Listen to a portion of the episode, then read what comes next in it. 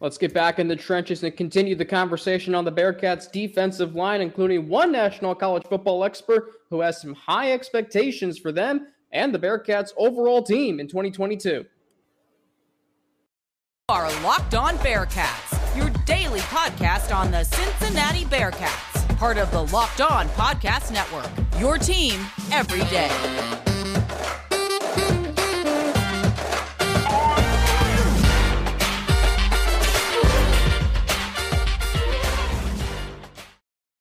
Thank you so much for making Locked On Bearcats your first listen every day. It's free and available everywhere you get your podcast and on YouTube. So don't forget to hit that subscribe button on the Locked On Bearcats YouTube channel, which I last checked, we are up to 239 subscribers and counting. Follow us to get an alert every time we drop a new episode as well. My name is Alex Frank, your host each and every day. And today I am joined by my colleague at All Bearcats and Sports Illustrated, Russ Heltman to discuss all things the Bearcats defensive line. We're going to dig deep in the trenches and we're going to talk about a national college football expert who has some high praise for the entire Cincinnati Bearcats team heading in to 2022. Russ, first off, with the defensive line, um, I feel like it's a position that's going through some changes this year. We we talk about the cornerbacks, the running backs, and the quarterbacks. I think you can add defensive line to that list. Do you agree? I would say so. Obviously, not as much turnover going into 2022 as you have losing your top two boundary cornerbacks in Ahmad Gardner and Kobe Bryant. But you got guys like Curtis Brooks on their way out, heading to camp with the Indianapolis Colts here in a couple weeks. You got um, Myjai Sanders out there in the desert with Arizona. So those are two huge productive pieces, especially pass rush wise. When you look at Curtis Brooks and his team leading sack total on the year that you're going to have to replace. But I do think they have the requisite experience to replace all of that production. And I think we'll see it from day one when, when they take on Woo Pig Sooie down in Fayetteville. Okay, so we know this defensive line is led by the big three, as I call them Malik Vann, Jowon Briggs, and Jabari Taylor. Um, can they replace the Russ? Because the biggest loss from last year's team, no question, is Curtis Brooks. If we're talking defensive line, it's Curtis Brooks. Um, can those three replace Brooks's production from last year? I think so. And the guy I'm looking towards, and a guy that was named to the first team all uh, all AAC team preseason wise by Phil Steele just a few uh, few days ago, Jabari Taylor. He needs to come out and have a statement type of season.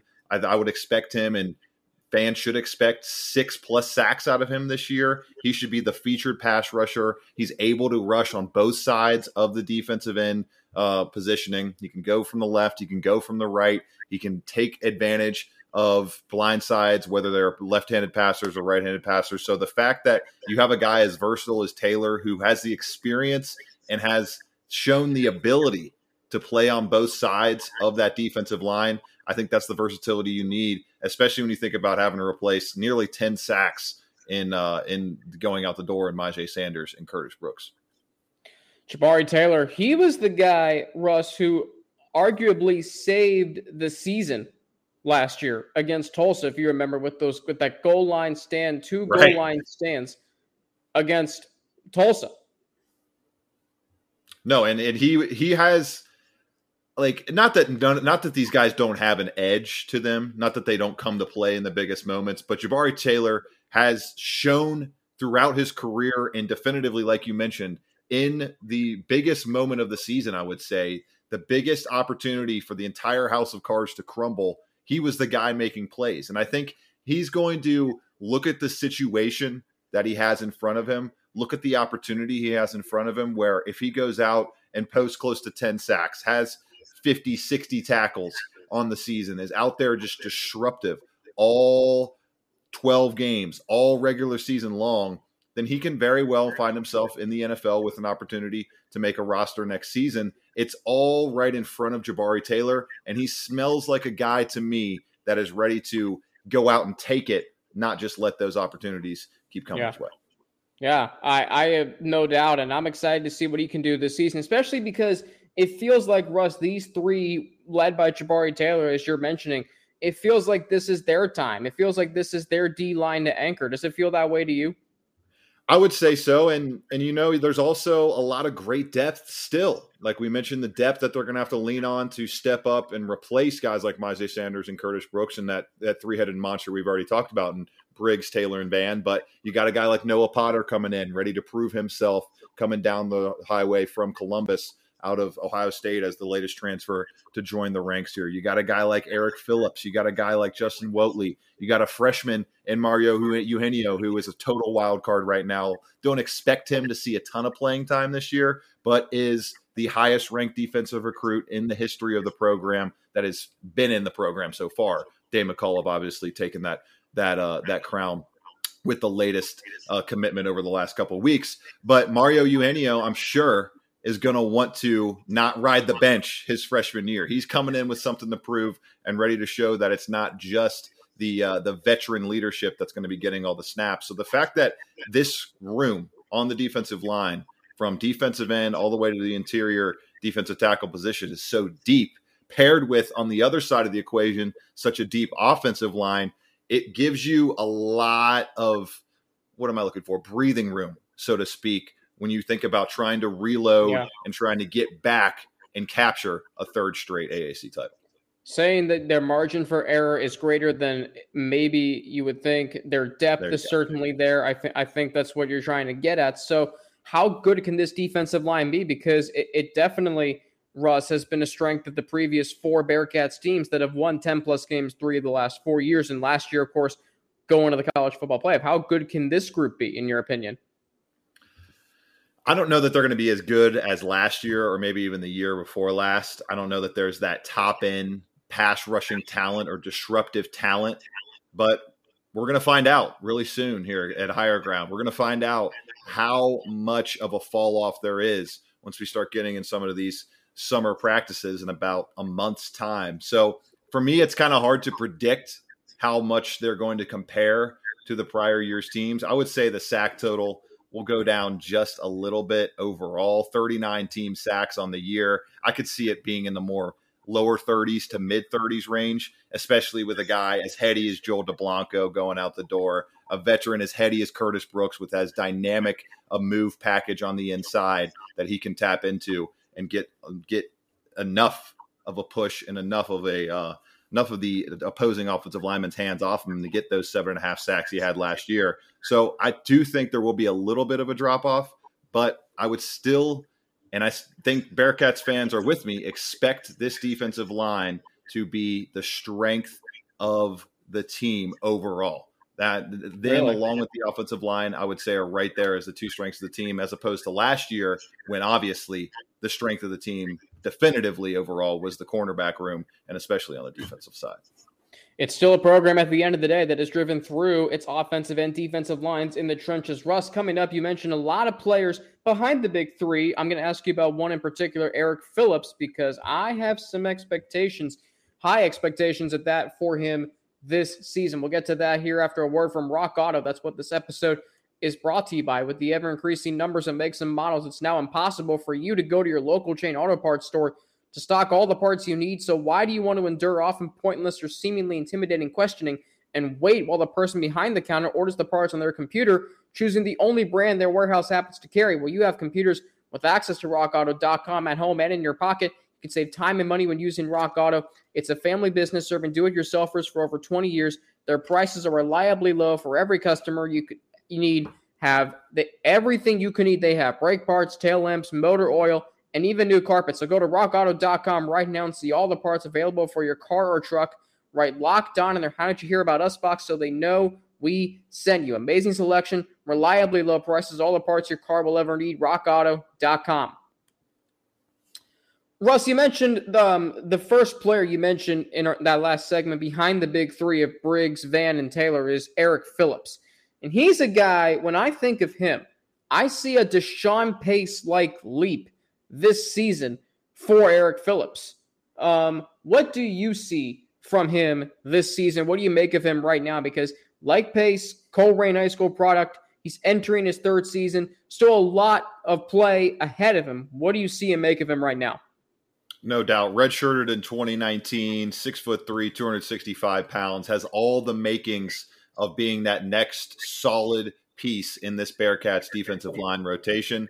Has only recorded seven total tackles in his career. And he's a guy that I'm sure is chomping at the bit, waiting and was patiently waiting for some of those veteran talents to exit the door and maybe expected one or two more and uh, to to go ahead and, and, close up shop on their college careers. But guys that had that extra year of eligibility did return, and and even despite that, I still think, like you mentioned, he should be the number one option, I would imagine, on the interior of that defensive line in terms of the next man up in the rotation. You can't have you can't have the big fellas playing every single snap. So 20, 25, 30, 30, 33 snaps, somewhere in that range, 25 to 33 snaps a game for Eric Phillips should be hopefully what is on his docket if you're a Bearcats fan, because at this point of his career, going into his redshirt junior season with still a decent amount of eligibility remaining.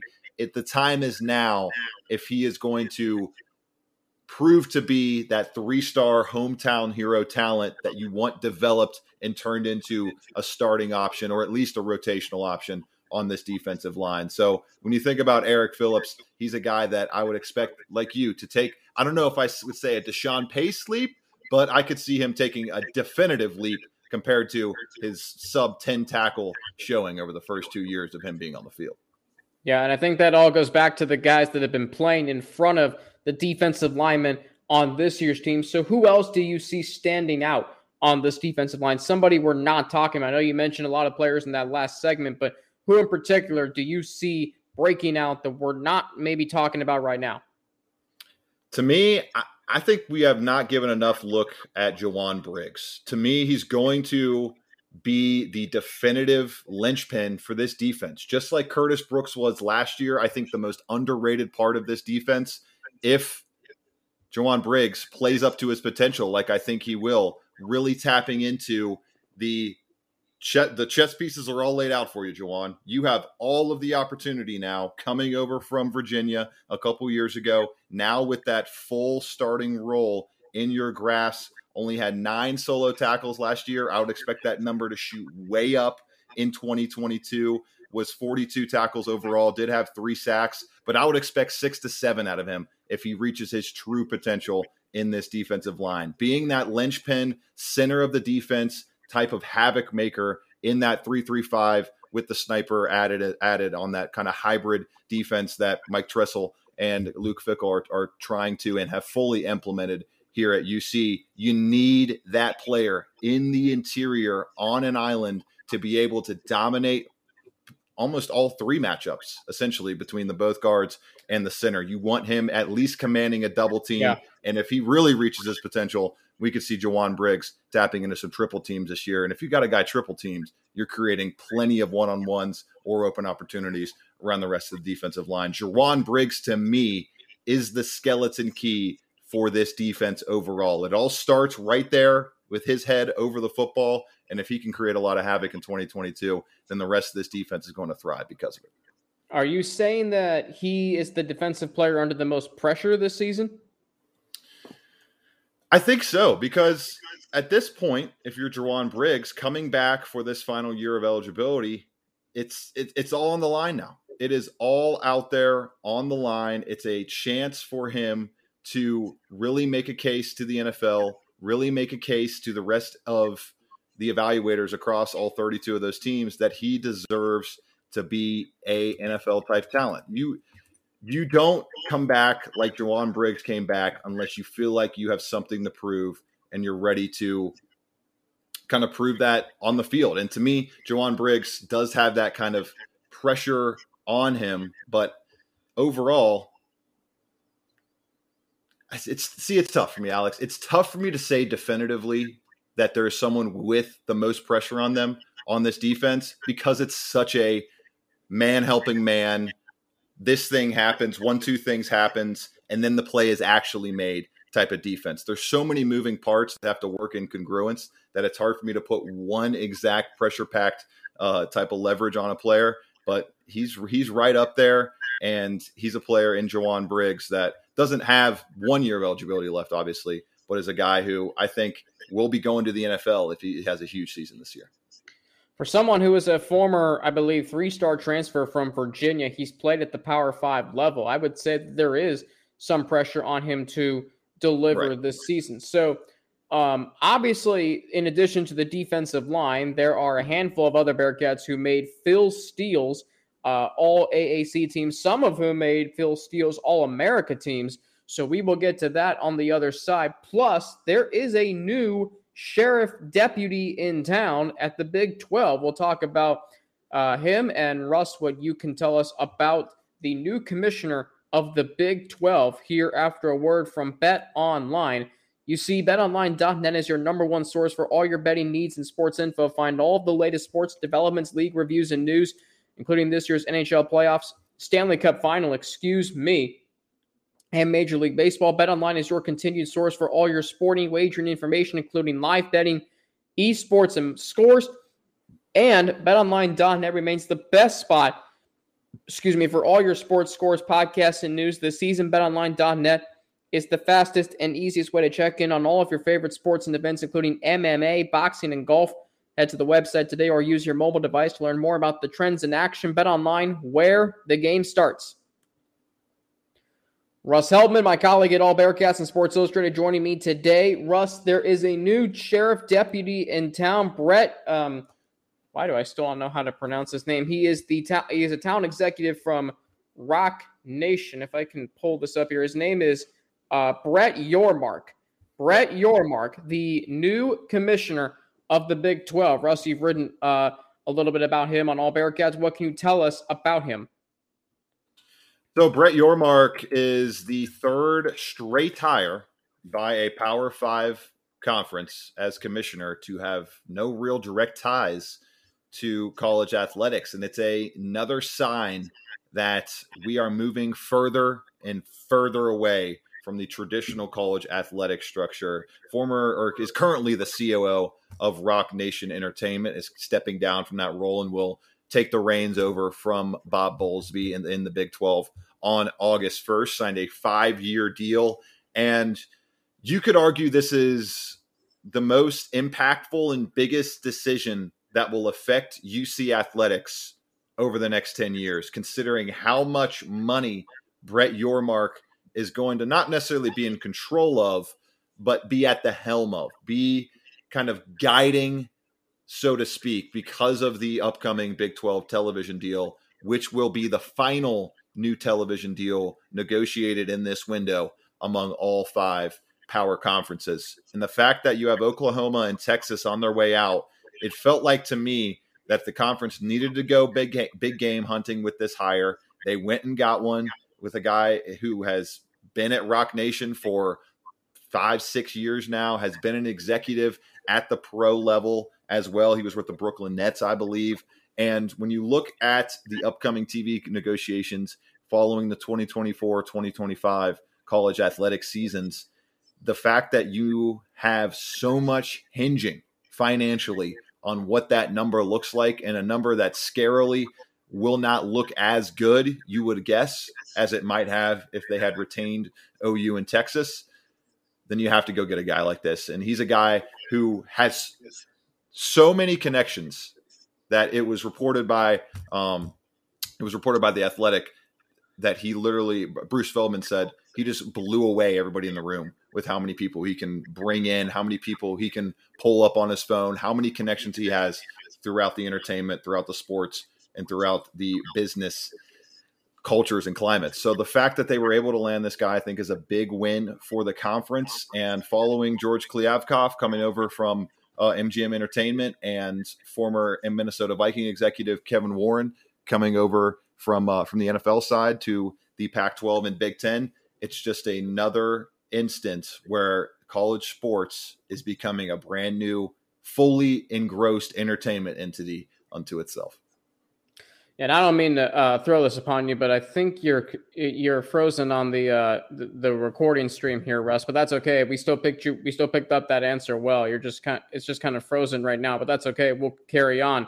For those of you watching, so it sounds like Russ, this is a a good move for the Big 12, right? Do you trust uh, Brett Yormark to be able to get these big decisions right that are coming up?